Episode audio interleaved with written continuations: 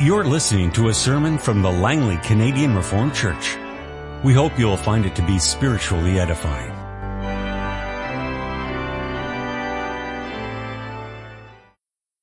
Let us open our Bibles together this morning. We turn to the Gospel according to John and to chapter 12. We begin our reading at verse 37. May God bless the reading of His holy word. Even after Jesus had done all of these miraculous signs in their presence, they still would not believe in Him. This was to fulfill the word of Isaiah the prophet, Lord, who has believed our message? And to whom has the arm of the Lord been revealed?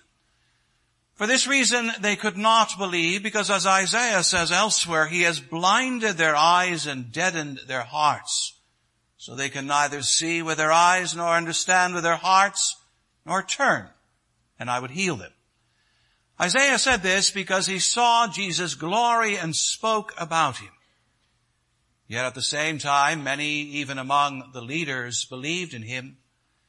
But because of the Pharisees, they would not confess their faith for fear they would be put out of the synagogue. For they loved praise from men more than praise from God. Then Jesus cried out, when a man believes in me, he does not believe in me only, but in the one who sent me. When he looks at me, he sees the one who sent me. I have come into the world as a light, so that no one who believes in me should stay in darkness. As for the person who hears my words but does not keep them, I do not judge him.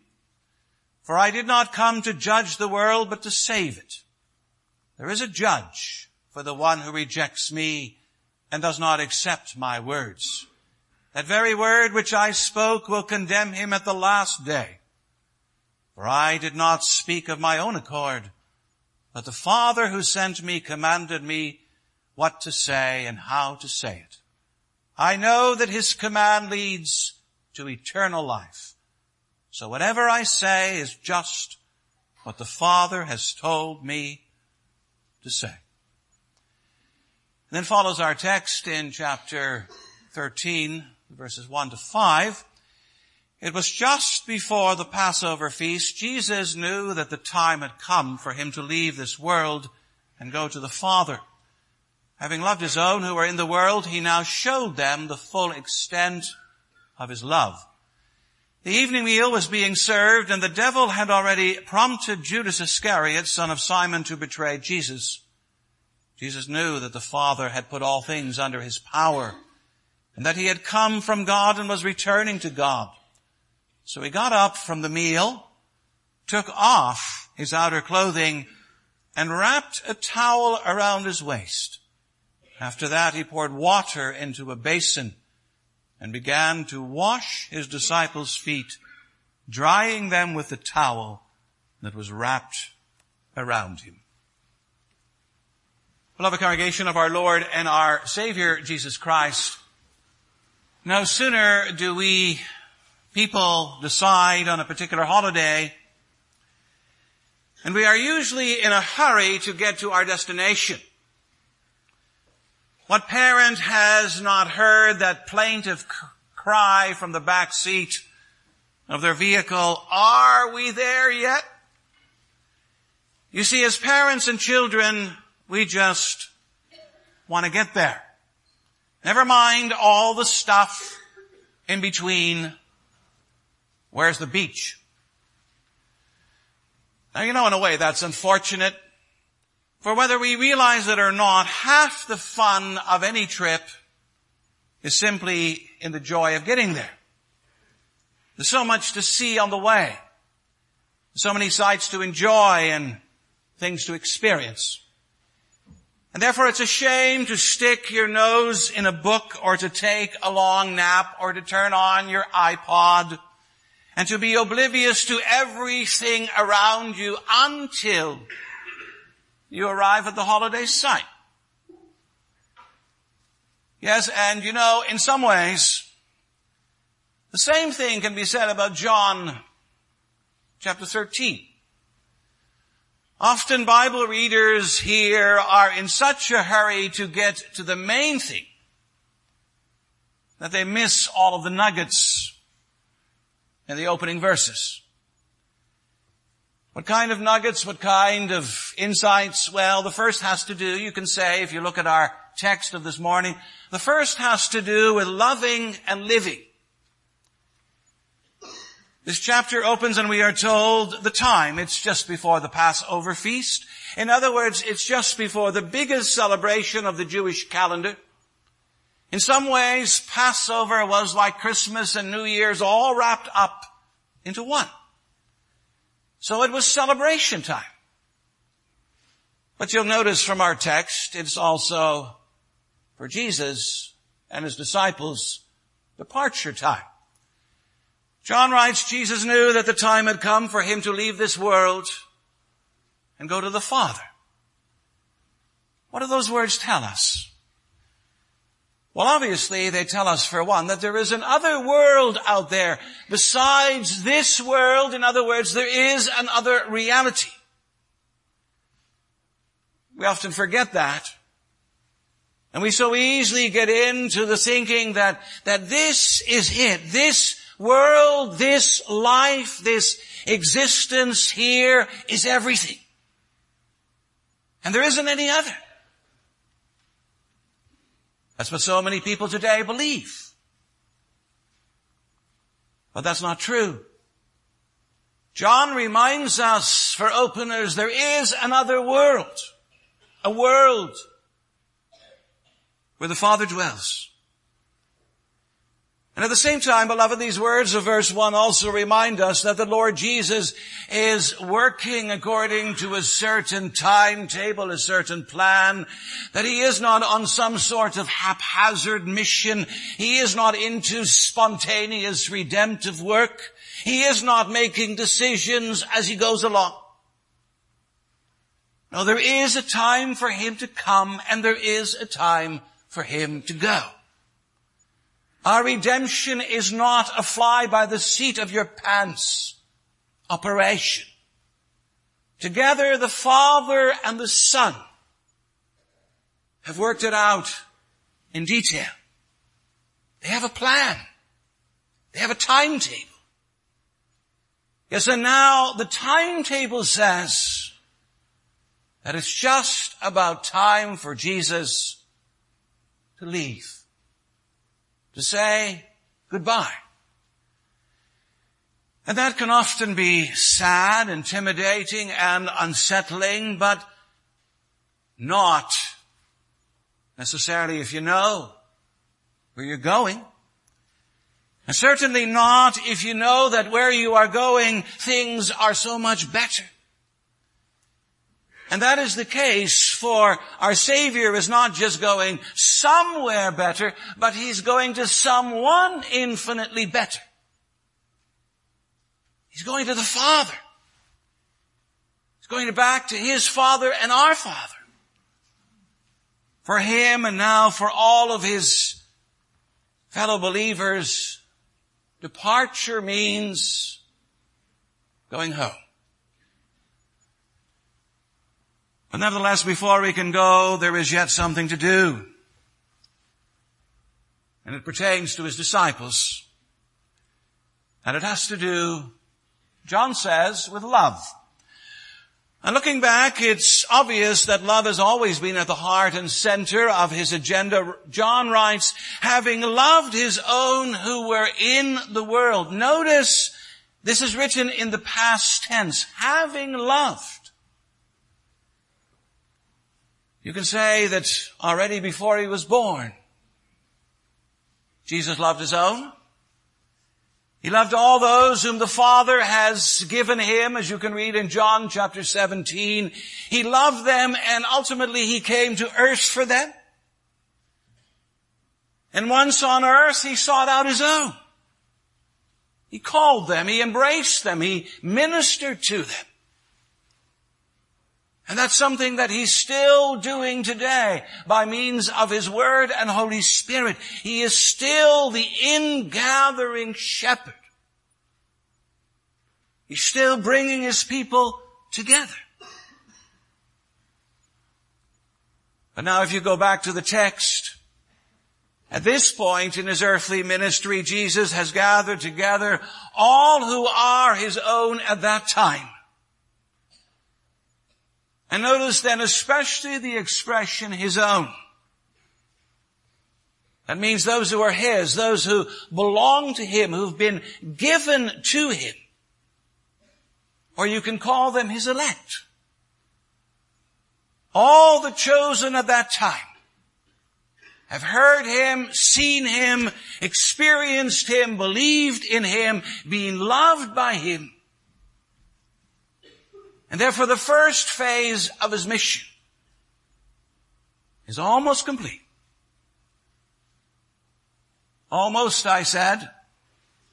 Because there is only one thing that remains, and it is this, to show them, it says, the full extent of his love. What does that mean, and how will he do that? How will he accomplish that? How will he make that plain and obvious? Well, you might say to yourself, of course, he's going to do that by dying on the cross. That's the supreme illustration of his love. And that's true. But you know, there are other things that come first. And what comes first? What's the first thing here that indicates the depth of his love? You can say it's a meal. It's eating together with his disciples. That's something that we so easily overlook and bypass. After all, with us, eating is normal. Having someone over for supper or for a meal is kind of natural, almost automatic. But you need to understand that in the time in which the Lord Jesus lives and works, eating and having a meal with someone is a much more meaningful affair. It's a deep expression of fellowship and of mutual obligation. And then of course keep also in mind that this is no ordinary meal that Jesus is eating with his disciples. It is actually the Passover meal. And if you ask what kind of meal is a Passover meal, well, it's a spiritual meal. It's a meal filled with signs and symbols pointing towards deliverance and freedom and redemption. And as well, it's a sacrificial meal. Perhaps they do not see it then. But later, as the disciples reflect on it, they will see it. They will see the real blood and the real bread and the real lamb. And it's not the stuff that they're going to be eating. It's Christ himself. And so beloved, we can say that in and through this meal, we already see the love of Jesus Christ in action. He who is one with the Father, who is God, acts as the host and invites his followers to fellowship, to have communion with him. And of course, beloved, that's something that the Savior is still doing even today. How do you know that Jesus Christ loves you, cares for you, has your best interests at heart? Well, in part you can say every celebration of His supper is an expression of His love.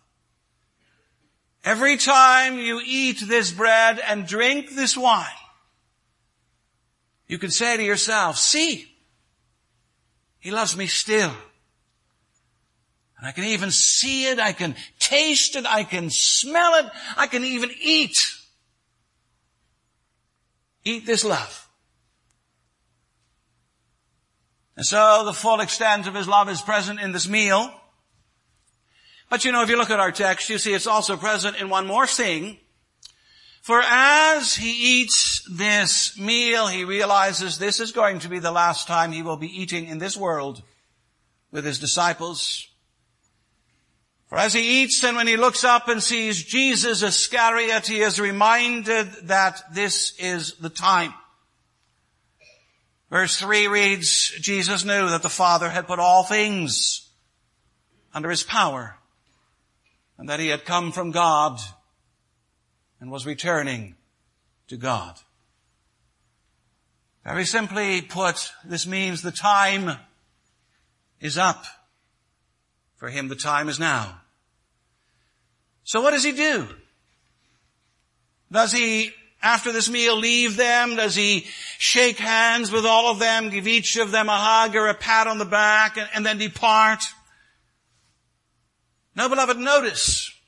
He stands up in the middle of the meal, takes off his outer clothes, wraps a towel around his waist, pours water into a basin,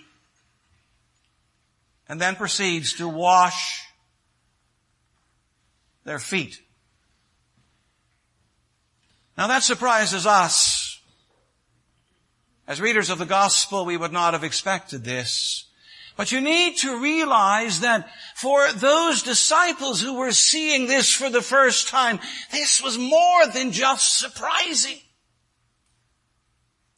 This was shocking, stunning, scandalous. No teacher before had ever done this. No rabbi had ever stooped so low. For in their world, this was the exclusive work of slaves. When you entered someone's house and your feet were dirty because you've been walking on the dusty roads, the slaves would be standing there with a basin of water and with towels ready to wipe and clean your feet. Washing, washing dirty, dusty feet is slave's work. But notice here Jesus the Son of God, is going to back to the Father. Jesus, our Savior, washes feet. He dares to do it and he does it intentionally. And why does he do it intentionally? What's the point? But he wants to show them, beloved, that love is, is more than talk. Actually, he wants to demonstrate its real nature and its full extent. For the love that Jesus Christ is speaking about is more than anything else characterized by service, even by demeaning, humbling, lowly, humiliating service. It goes to extremes when it comes to meeting and addressing the needs of others. You see, quite simply, being a member of the Church of Jesus Christ is not about being on the receiving end. It's not about being put on a pedestal. It's not a certificate of superiority of one kind or another. It's not about being the center of attention. It's not about being stroked and catered to. It's not about receiving. It's about giving, sacrificing, serving. And let's remember that as we partake of the Lord's Supper together this morning. The Christ who invites you and I to this supper is the Christ who came to serve and who calls on all of us as his people to be his servants as well. You know, we've entered into a new year. And then the question is often, how are we going to live in this new year? Is there anything special we should aim for? What's going to be our theme song? Well, how about service? How about serving in the footsteps of the greatest servant of all? Serving one another in the church. Serving in the local community. And serving in the world at large.